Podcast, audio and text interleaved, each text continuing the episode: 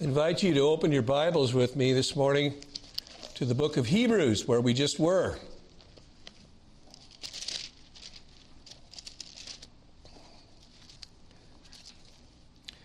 And while you have your finger in the book of Hebrews, I'm going to ask you to turn back and look at a couple of texts to introduce our study this morning.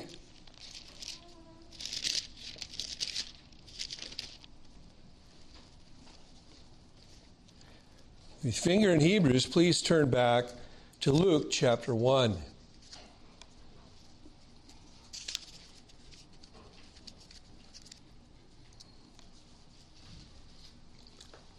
Luke chapter 1, we're going to put in at verse 26.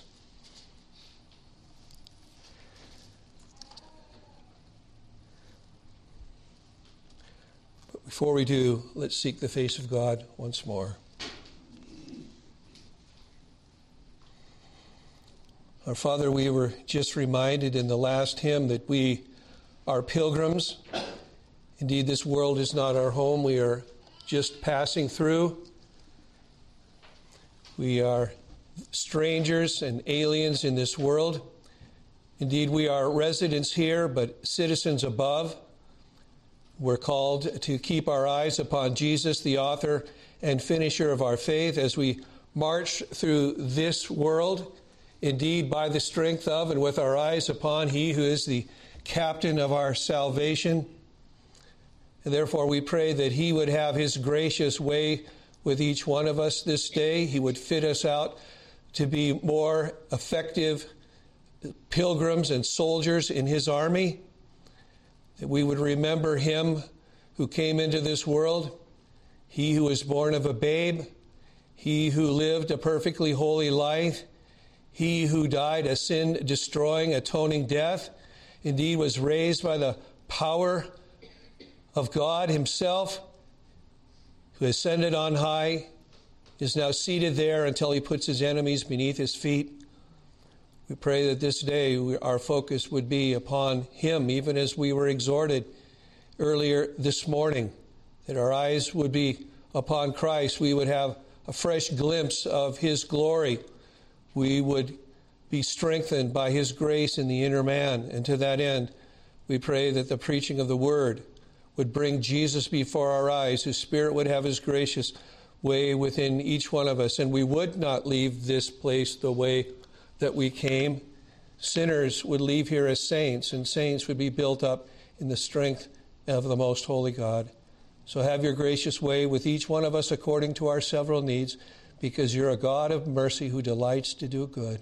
For we ask these things in Jesus' name. Amen. Luke 1, beginning at verse 26. now, in the sixth month, the angel Gabriel was sent from God to a city in Galilee called Nazareth, to a virgin engaged to a man whose name was Joseph, of the descendants of David. And the virgin's name was Mary. And coming in, he said to her, Hail, favored one, the Lord is with you. But she was greatly troubled at this statement and kept wondering what kind of salutation this might be.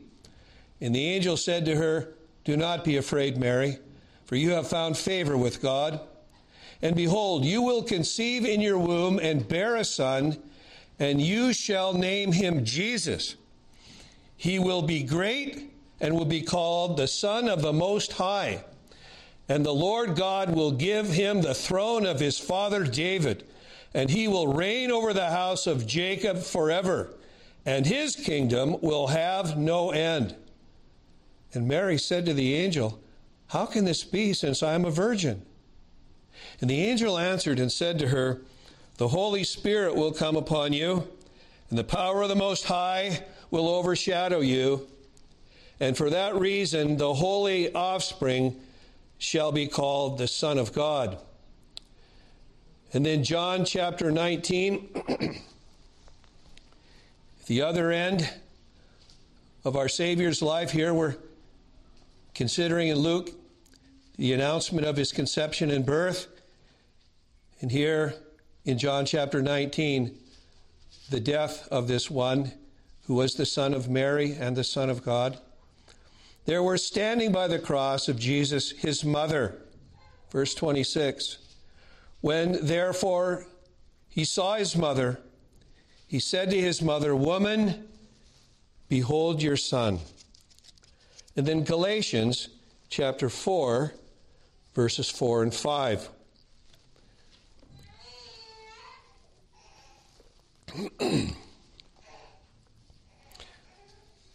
but when the fullness of time came, God sent forth his Son, born of a woman, born under the law, in order that he might redeem those who were under the law, that we might receive the adoption as sons. Well, may God add his own blessing to the reading and preaching of his word. Though the Bible prescribes no religious calendar for Israel under the new covenant to follow, as it did for his people under the old covenant, the church for almost two millennia has held two events in the life of our Lord in special remembrance, if not official celebration. And I speak, of course, of Christmas and of Easter, of Jesus' birth and of his death. Both of those cosmic events of our Lord's incarnation and his atonement together mark pivotal events upon the redemptive history and the calendar of our Lord. The Prince of Life entered this world as a baby for one chief purpose that he might die the death that his sinful people deserved so that he might deliver us from our sins and might bring us to God. By Jesus' death in our place, he not only suffered the unspeakable horror of God's eternal wrath due us, by dying our death, he delivered us from death's sting and from eternal agony. His death also accomplished something else for those who trust him. Dying in our place, he delivers us from the fear of death that plagues all sinners. By his suffering for us, Jesus has put to death the king of terrors, indeed, death itself.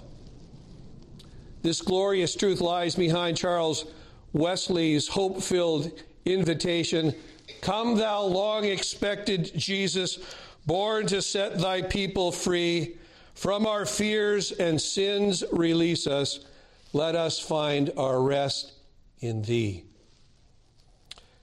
Tragically, the world celebrates its Christless December holiday, ignorant of the meaning and purpose of Christ's birth. Talk of gift giving and Santa Claus only serves to distract those who desperately need to hear about the best of all gifts that God could ever give guilty, fearful sinners. While the world contents itself annually rehearsing the fiction of a Christmas clown, the true message of Christmas largely goes unheard and unheeded. Only those who, by saving grace, have come to know and adore the Christ of the Bible experience peace with God, true and abiding joy, and an exhilarating freedom from fear. So let us consider the message we have before us from Hebrews chapter 2.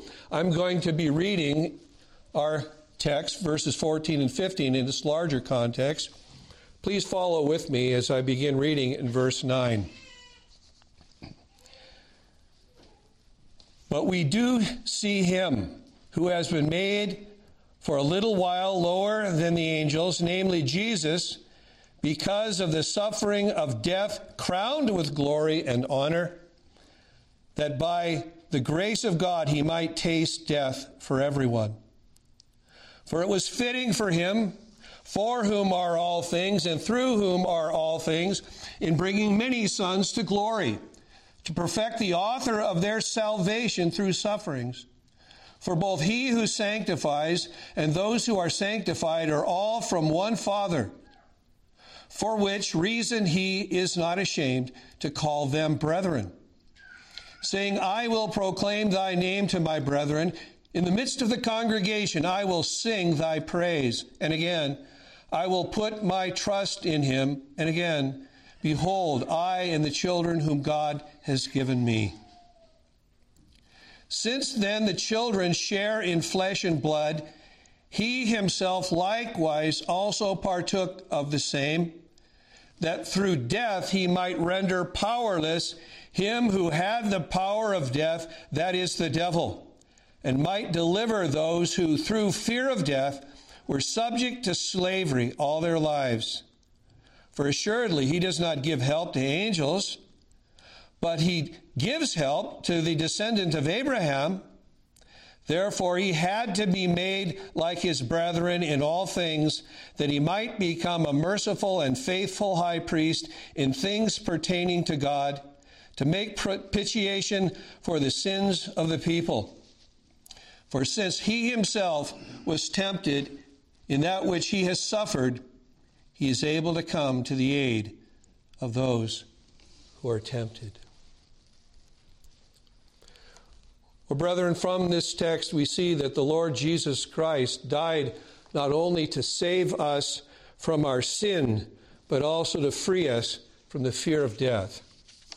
So, this morning, in our study, we're going to look at the birth of our Savior as the pattern for and the deliberateness of the incarnation, his birth, and then we're going to look at the death of our Savior, the redemptive purpose of his incarnation, and then we're going to look at the liberation by our Savior, Savior, the disarming power and emancipating effect of Jesus' death before coming to a few words of final application.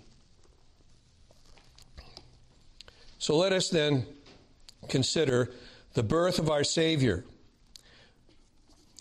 And as we look at the birth of our Savior, let us notice the pattern for and the deliberateness of the incarnation.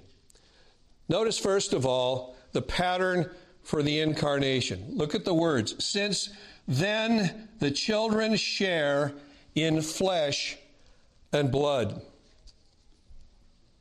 Now, brethren, we ought not to miss the astonishing statement that this is. Think about it. We are made in God's image in creation. And yet, Jesus, the eternal Son of God, who is infinite spirit, is made in our image in the incarnation.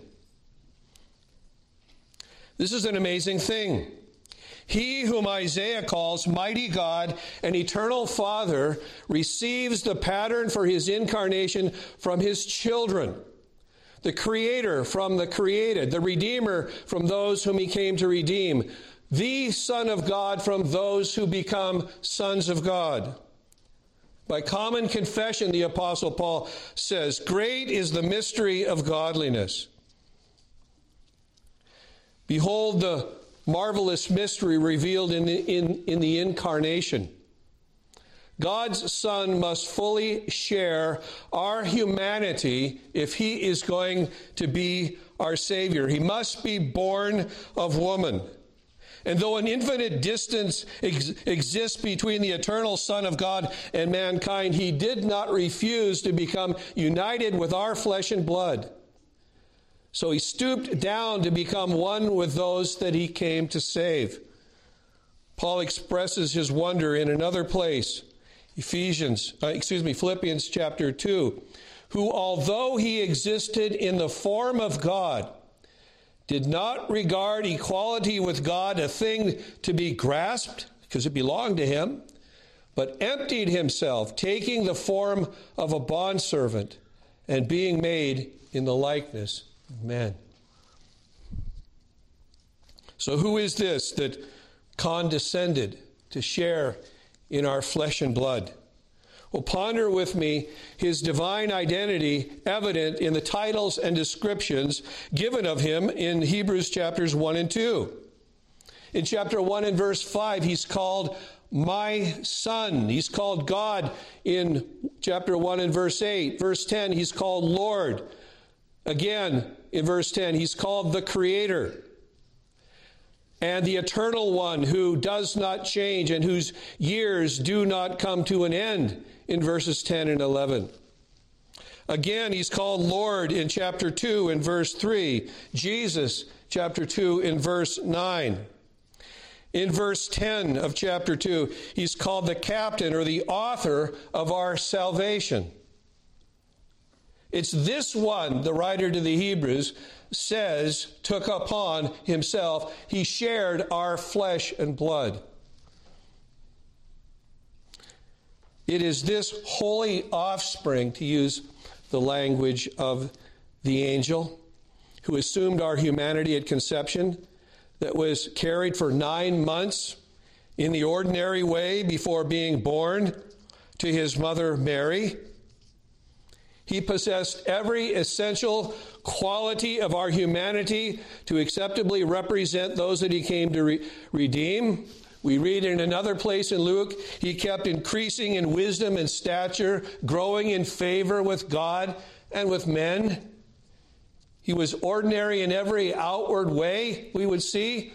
He grew. He went from being a little boy to being a, an adult man. He grew in favor with God and with men. He grew socially. He grew spiritually.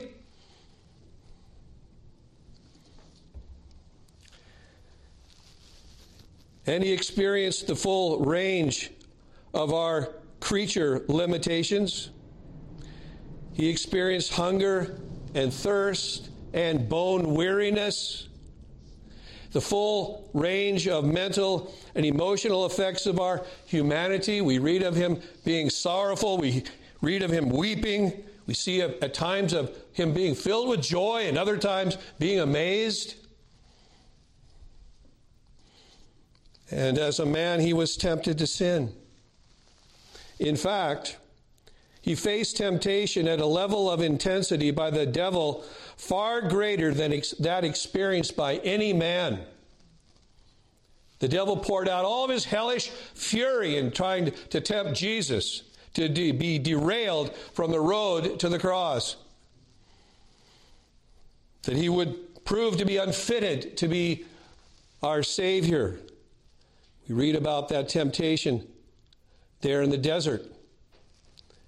And the temptation, no doubt, was fiercest in the garden when he was tempted to turn from the way of the cross. Bless God that though Jesus was tempted, he was not able to sin. His victory over temptation qualified him to use the language of Hebrews to be a high priest who can sympathize with our weakness. Why? Because he has been tempted in all things as we are, yet without sin.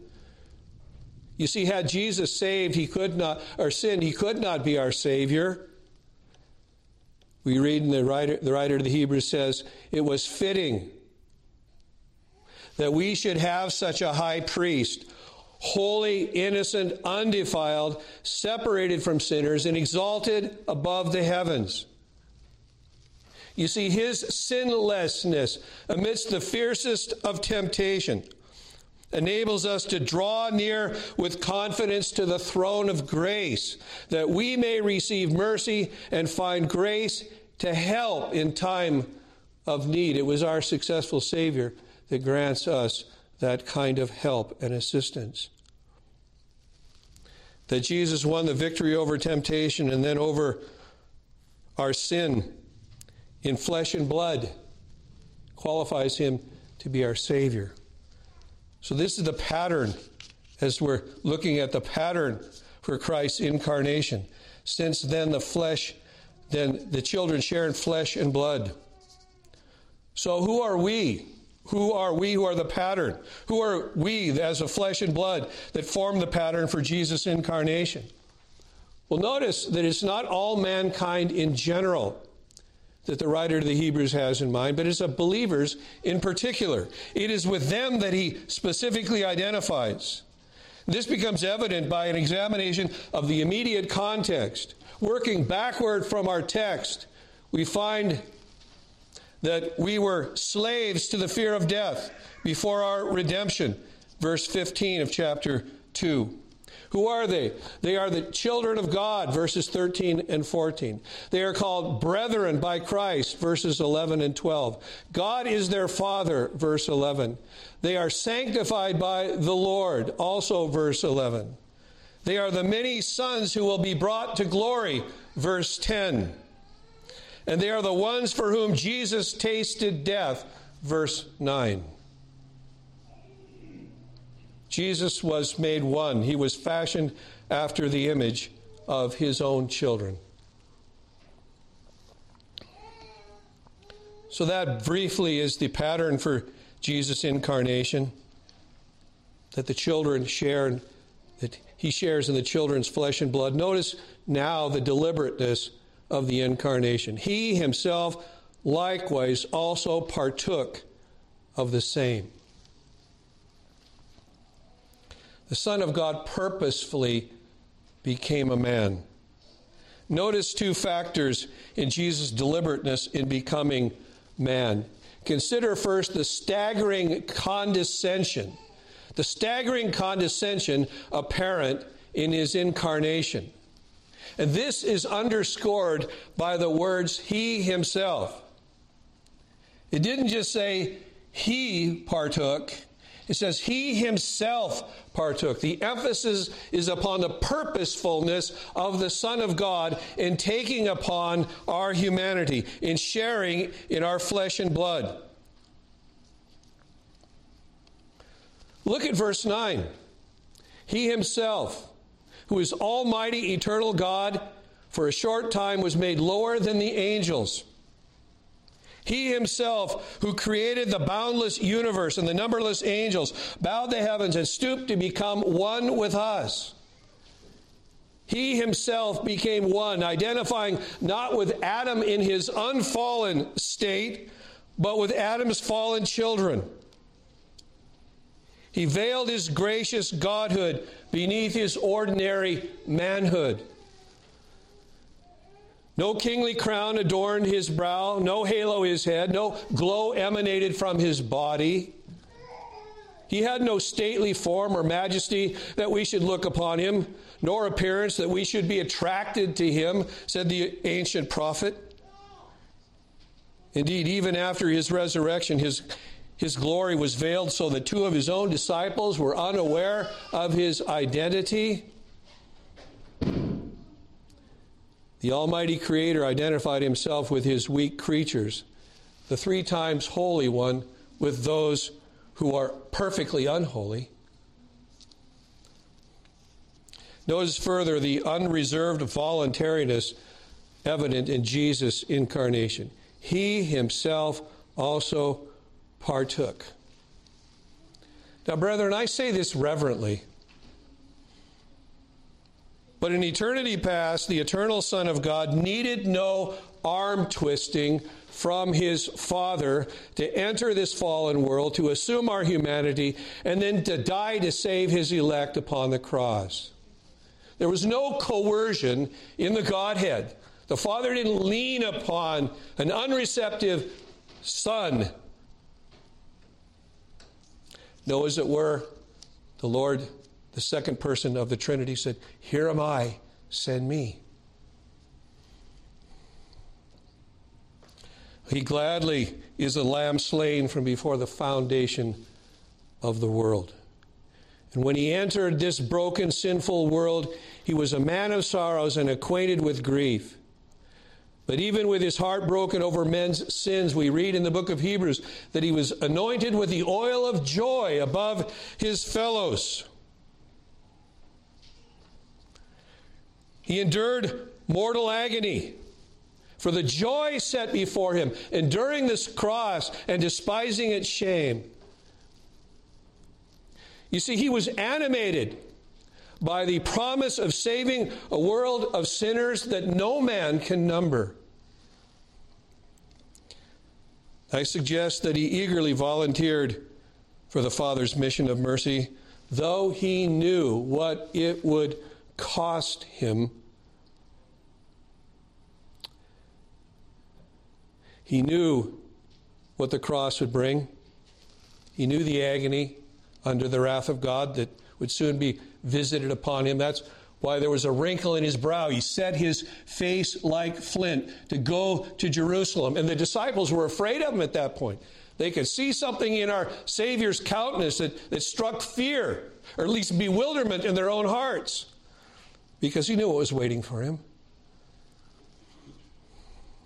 He spoke to them many times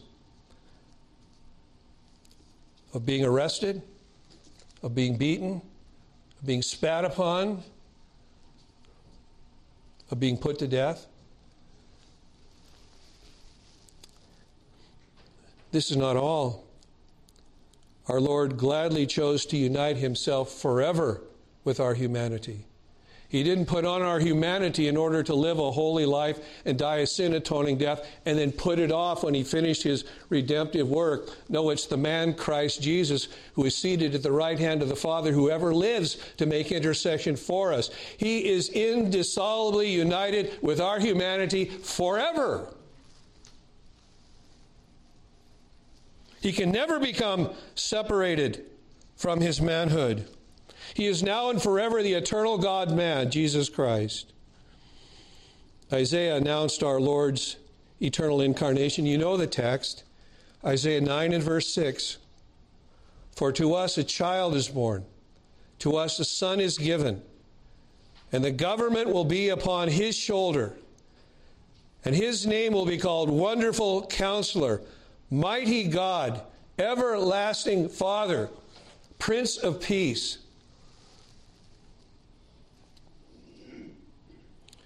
It was in this way, to borrow from the language of John's Gospel, that the Word who was in the beginning with God and who was God, by whom all things were made, was made flesh and dwelt amongst us.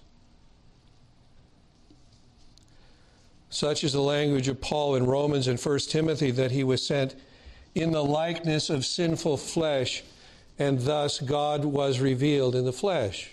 Romans 8 3 and 1 Timothy 3:16. Great is the mystery of godliness that God should become fully man without becoming anything less than fully God. Two natures united in one person forever. Listen to a precise and pregnant statement of the doctrine of Christ's incarnation in our own confession. If you want to follow along, it's page 674 in our hymn books.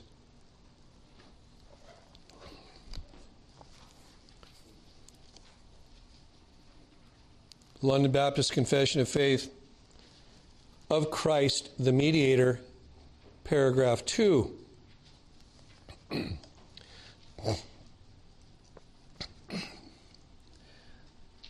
the Son of God, the second person in the Holy Trinity, being very and eternal God, the brightness of the Father's glory, of one substance and equal with him who made the world, who upholds and governs all things he hath made, did, when the fullness of time was come, take upon him man's nature, with all the essential properties and common infirmities thereof, yet without sin being conceived by the Holy Spirit in the womb of the Virgin Mary, the Holy Spirit coming down upon her, and the power of the Most High overshadowing her, and so was made of a woman of the tribe of Judah, of the seed of Abraham and David, according to the Scriptures, so that two whole, perfect, and distinct natures were inseparably joined together in one person without conversion, composition, or confusion, which person is very God and very man, yet one Christ, the only mediator between God and man. Westminster Shorter Catechism, Doctrine of the Incarnation states this with the strictest economy of language. Who is the Redeemer of God's elect? It asks. Answer. The only Redeemer of God's elect is the Lord Jesus Christ, who, being the eternal Son of God, became man, and so was, and continueth to be God and man in two distinct natures and one person forever. That's the shorthand. Many serious heresies have arisen that have and still do plague the church, which deviate from this orthodox, orthodox doctrine of the person of Christ. Let us rather behold and adore the glorious God man, Jesus Christ, the only Savior of sinners. So, that very briefly is the birth of our Savior, the pattern for and deliberateness of the incarnation. Notice, secondly, the death of our Savior, the redemptive purpose of the incarnation, that through death, we sing of the glorious purpose behind Jesus' incarnation of thou who camest on earth to die that fallen man might live thereby.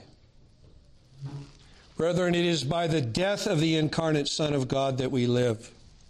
He came to give life and to give that life abundantly, but not apart from the death that he came to die.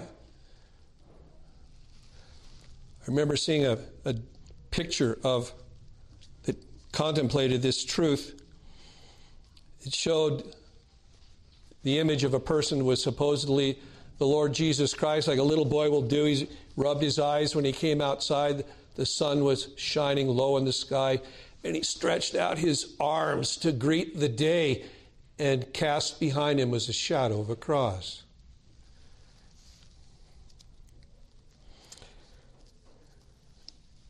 He came from glory and took our humanity so that he could drink his cup of woe to make us triumphant over sin, Satan, and death. Beloved, these three words that through death form the glorious centerpiece of our text in these two verses. They express the means through which the devil is defeated and by which we are freed from the fear of death. Notice here that Jesus' incarnation is insufficient by itself to accomplish our redemption and deliverance. The Bible teaches that Bethlehem's manger is powerless without Calvary's cross. The Son of God came not merely to be born and live amongst us, He came to die for us. He is the just one who suffered for the unjust that He might bring us to God. You see, Calvary's cross answers such crucial questions as these How may guilty sinners be made right before a holy God? How may we who are heirs of hell and doomed to eternal death become acceptable to God and be made heirs of heaven? How do we escape everlasting death and destruction? Well, the answer is the cross of Jesus Christ. The evangelical prophet foresaw this, and that day when we would gain victory in Jesus by his death and re- resurrection, Isaiah 53 and verse 12. Therefore, as a result of him coming into this world and of dying for the sins of his people, therefore I will allot him a portion with the great, and he will divide the booty with the strong, because he poured out himself to death and was numbered with the transgressors. Yet he himself bore the sin of many and interceded for the transgressors. Isaiah chapter 53 and verse 12.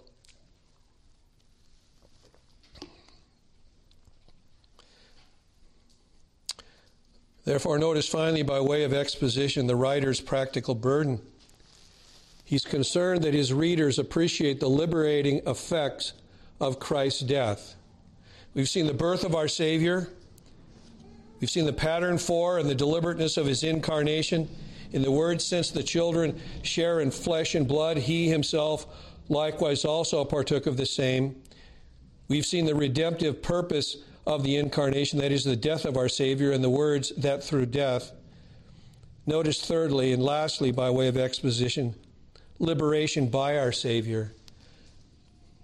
The disarming power and emancipating effect of Jesus' death. That through death, he might render powerless him who had the power of death, that is, the devil, and might deliver those who, through fear of death, were subject to slavery all their lives. Let me ask you this morning do you, do you fear death? Are you prepared to die?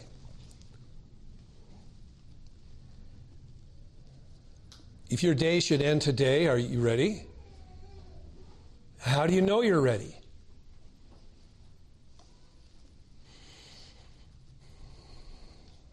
Now, elsewhere in the epistle, the writer enlarges upon the blessed effects of Christ's death. He informs us that Christ's sacrificial self giving provides for the forgiveness of our sins. It enables us to boldly enter into the holy place that Jesus, by his death, opened to us the way into God's presence, that by the offering of himself, Jesus perfects those who are being sanctified, that the shedding of his blood as the perfect sacrifice, it is that by which he is able to cleanse our conscience from dead works so that we may serve the living God.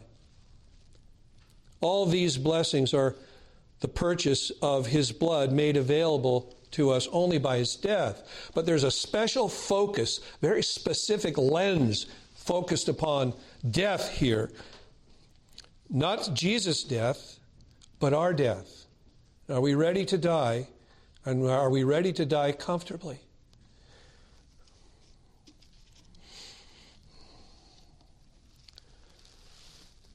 The writer here, he focuses upon the blessed practical impact of Christ's humanity and death for the Christian as he contemplates his own death. Now, unless Jesus comes back in our lifetime, the question is settled. We are going to die one day, but are we ready to die? How are we going to face death?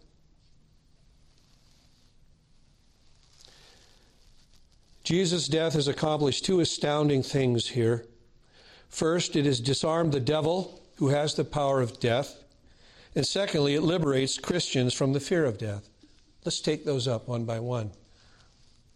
Notice first the disarming power of Jesus' death upon the devil, that through death he might render powerless him who had the power of death, that is, the devil.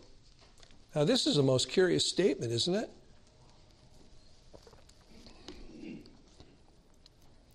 What does it mean? Now, it raises many questions, does it not? Among them are what is the devil's power over death?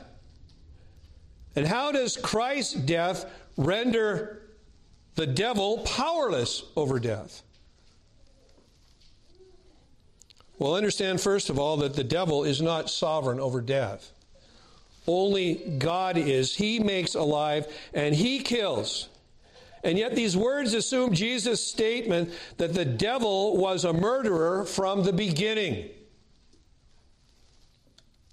It was by the devil's temptation that our first parents sinned and died, first spiritually and then later physically. Why? For the wages of sin is what? It's death. Only one man has been born without sin and therefore exempt from the curse of death. Indeed, it was our Jesus who voluntarily placed himself under the curse of God that he might free those who were born under the curse, sinners like ourselves.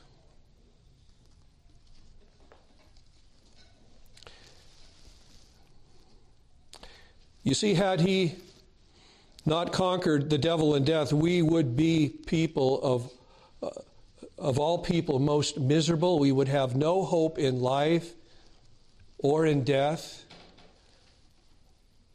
Eternal misery would be our fearful, unending, our unending state. Terrible fate. But, brethren, we see here that God mercifully intervened.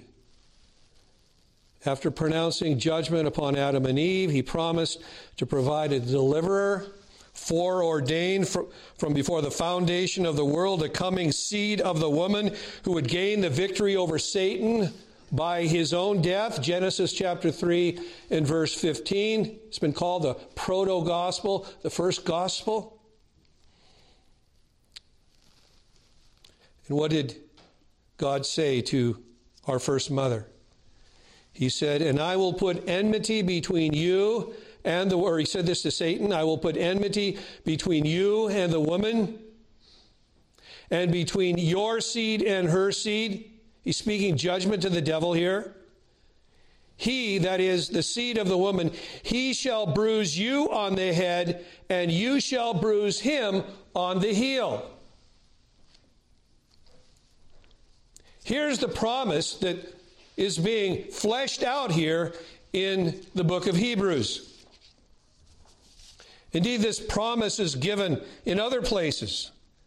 This glorious deliverance is affirmed in the New Testament as being accomplished by the Lord Jesus. 1 John 3 and verse 8. The Son of God appeared for this purpose, that he might destroy the works of the devil. Paul speaks of this in Colossians chapter 2 and verse 15. When he had disarmed the rulers and authorities, talking about wicked angels, he disarmed them. They had to throw down the weapons of their warfare at his feet when the captain of our salvation triumphed over him. When he had disarmed the rulers and authorities, he made a public display of them, having triumphed over them through him. That's what Jesus did on the cross. You see, because of Jesus' death, the devil is a defeated foe. He defanged our fearsome enemy upon the cross. And so, brethren, when it comes to, for our time to die, the devil has no part in us because of what Jesus did for us. He took away the sting of death. Listen to the words of Puritan William Gouge. He observes that Christ, by his death, offered himself up a sacrifice whereby such a price was paid for our sins as satisfied God's justice, pacified his wrath, removed the curse of the law, and so spoiled Satan of all his power wrested his weapons out of his hands, set free those whom he held captive, and brought himself into captivity. This was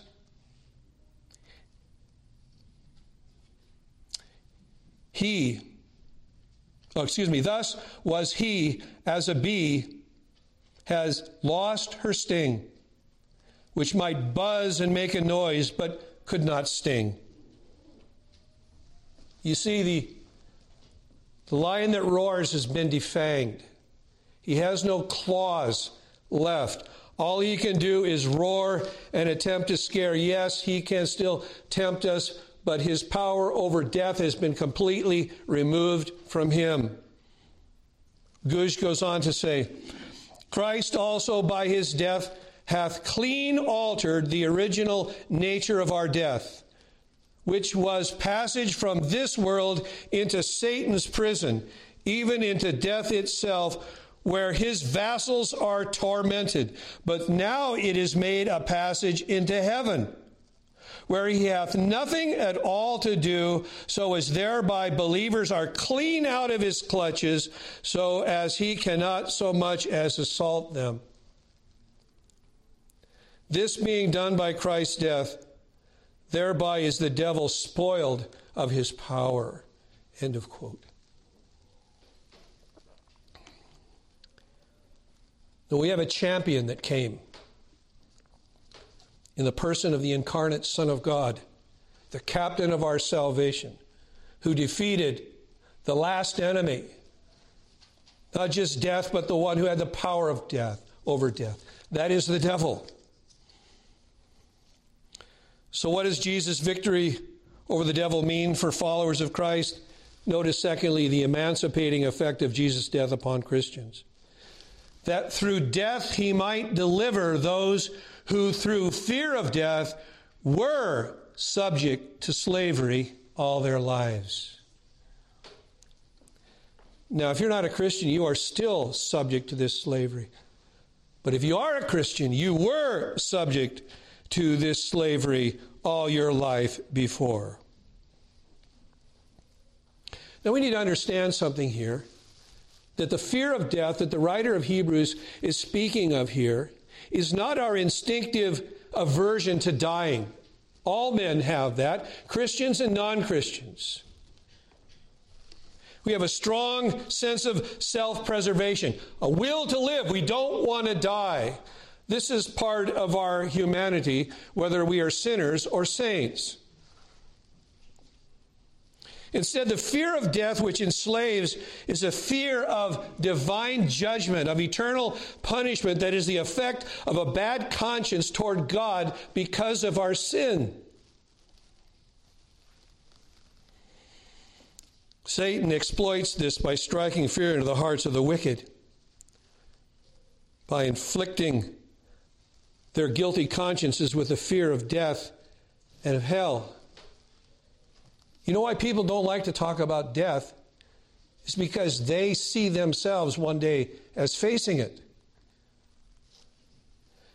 They don't like to go to a funeral. Who likes to go to a funeral? Except if it's the death of a Christian, because then a, a body is laid in the ground that's going to be raised glorious one day. They don't like to see an open casket because they don't like to see their face on that body. Why don't they like to see their face on that body? The very ones that shout that there is no God is because they know that one day they're going to have to stand before this God in whom they presently live, move, and have their being. They're going to have to answer to Him who gave them life. They're going to have to stand before Him who gave them opportunities to turn from their sin and be saved, to turn from death and to truly live.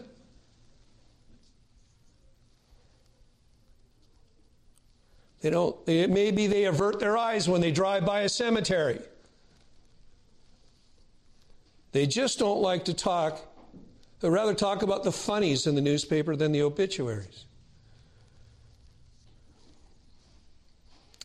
We have an aversion to death not just because of the disillusion of our body, because we know we're going to have to stand before the God who gave us life, and we're going to have to give an account of our life. And if we're not safely hid with Christ in God, if we're not in the ark of Jesus Christ upon the tumultuous flood of this life, if we're cast overboard, we're not ready. We're not ready to stand before our God.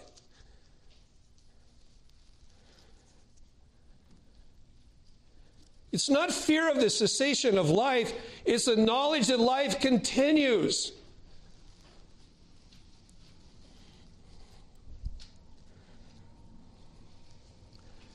those that take their own life realize a moment after they do that this life goes on. And those ones that died laughing at the cross realizes realize that there is a Jesus that they're going to have to answer to someday. And that day is now.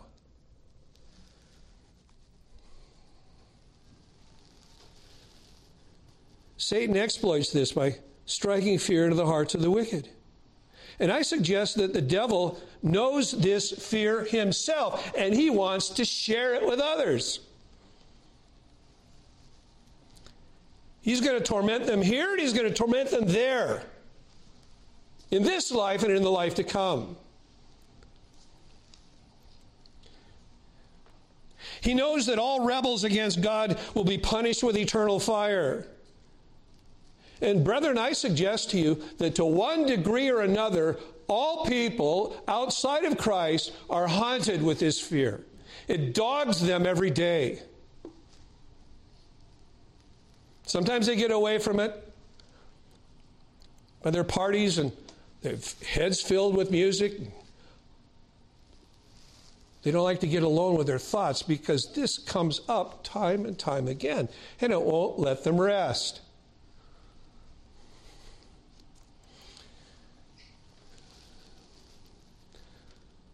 Job speaks of this in Job 18 and verse 11. All around terrors frighten him and harry him at every step. God speaks of those in in the Pentateuch of having a bad conscience in this way that they run, no one's following them. They're frightened by the sound of a driven leaf. They have a bad conscience, and they can't get away from it.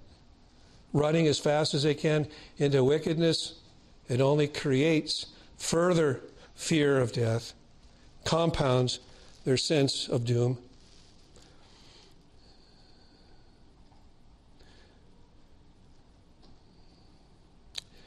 This fear is the motivation behind pagan rituals, with their vain attempts to appease the wrath of God and ease their guilty conscience.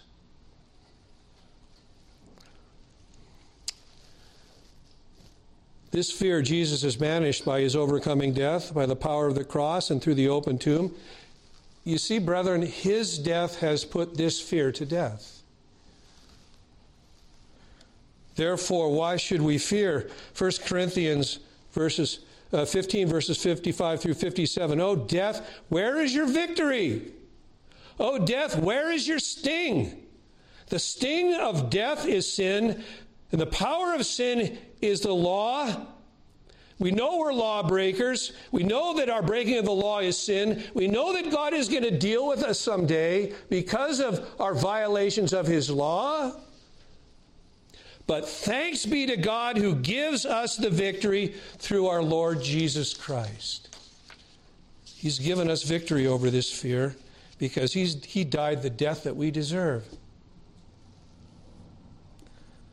Something more Jesus' death has made our last enemy into our friend. You say, How can he do that? There's no longer any sting. Jesus took the sting. We don't experience that. He suffered under the wrath of God, body and soul, and he tasted death for us. You see, by conquering the grave for us, Jesus has made death not a doorway into hell, but the gate to glory. What did Jesus say? If the Son shall make you free, you shall be what? Free indeed. So, what does it say to us by way of abiding message? Three things quickly. First, may we never cease to marvel at the miracle of Jesus' incarnation.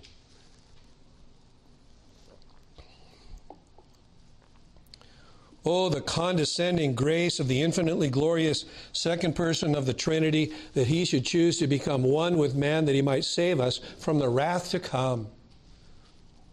1 Timothy 3 and verse 16 and by common confession, great is the mystery of godliness. He who was revealed in the flesh was vindicated in the spirit, beheld by angels, proclaimed among the nations, believed on in the world, taken up in glory. That's the one who became our Savior, who took upon our humanity. Secondly, may we draw continual courage and consolation from Jesus' pardon and protection, which we gain through the cross of our incarnate Son of God. You see, by his death, he both purchased our pardon from sin and procured our protection from Satan and delivered us from hell. He suffered the devil's heel bruise that he might inflict upon his head a deadly blow. Child of God, for you, death is no longer a haunting specter. Jesus, our Savior, has spoiled death of its terror. Therefore, let us live a cheerful and hopeful life with our eyes upon today and however many tomorrows God may give us let us pillow our heads upon Jesus' saving work when it comes time for us to die. The hymn writer puts it this way Sin's bonds severed, we're delivered. Christ has bruised the serpent's head. Death no longer is the stronger. Hell itself is captive led. Christ has risen from death's prison. O'er the tomb he light has shed. And another one puts it this way When ends life's transient dream, when death's cold, sullen stream shall o'er me roll, bless Savior then in love, fear and distrust remove. Oh, bear me safe above a ransomed soul. Thirdly and finally, may sinners who fear death seek Jesus for eternal pardon and protection. There's a gospel word here for you. You will never know freedom from the fear of death as long as your sins remain unpardoned. They stand pointing their finger at you before God, and you know it. You can't get away from it. Haunting thoughts of the grave will dog you all your days until you're delivered from the wrath to come. Oh, happy day, may it be soon for you. Your liberation comes only through the forgiveness of your sins, sins you must pay forever if you die unforgiven. But Jesus gives us this promise, John 5, verse 24. Truly, truly, I say to you, he who hears my word and believes him who sent me has eternal life and does not come into judgment, but has passed out of death into life. Do you have this life? Don't leave here without that life.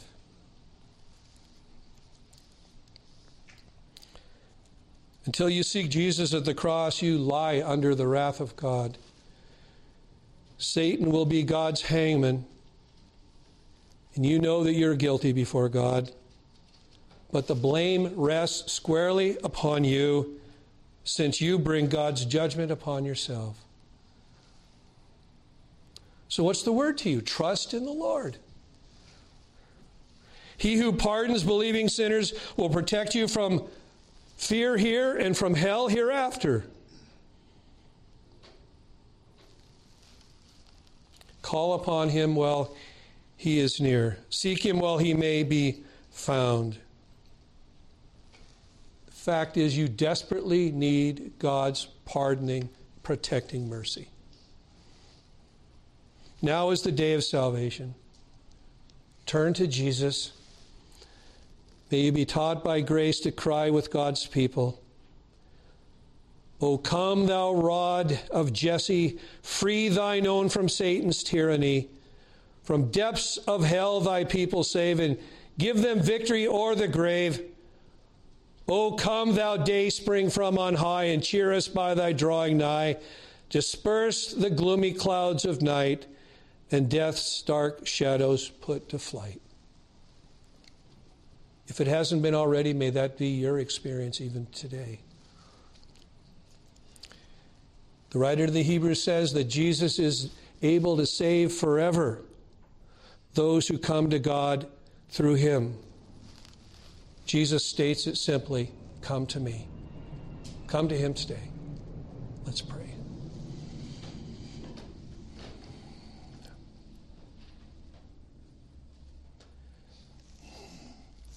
Our Father, we, we come to you and we confess that we are needy sinners. We need Jesus Christ to deliver us from the wrath to come. We need Jesus Christ to give us the hope that belongs to a pardoned and purified people, people that are even protected now by the power of God through faith for a salvation to be revealed in the last time. And we pray for those who have not that protection, who know not that faith, for whom Jesus is judge even now, because they will not cry out to him to save them from their sins. We pray that for them, that this one who will judge them then will become their Savior now, so that they might avert the gavel that will come down and, and, and say, Guilty is charged, condemned to hell and for your people, strengthen them. Strengthen them in the promise that when they die, they shall see Jesus. the author and finisher of their faith. So, Lord, we thank you that you sent your Son into this world to be born of a woman born under the law, that he might grant freedom and liberty to those who are under the law and adoption, that we might be the sons of God. We bless God even this morning through Jesus Christ. Lord, hear us as we pray these things. Call out for yourself a children yet to be born, born again, even this day, for wherever the gospel is preached. Expand your kingdom in the hearts of your people. Extend that kingdom throughout the world, we ask. In Jesus' name, amen.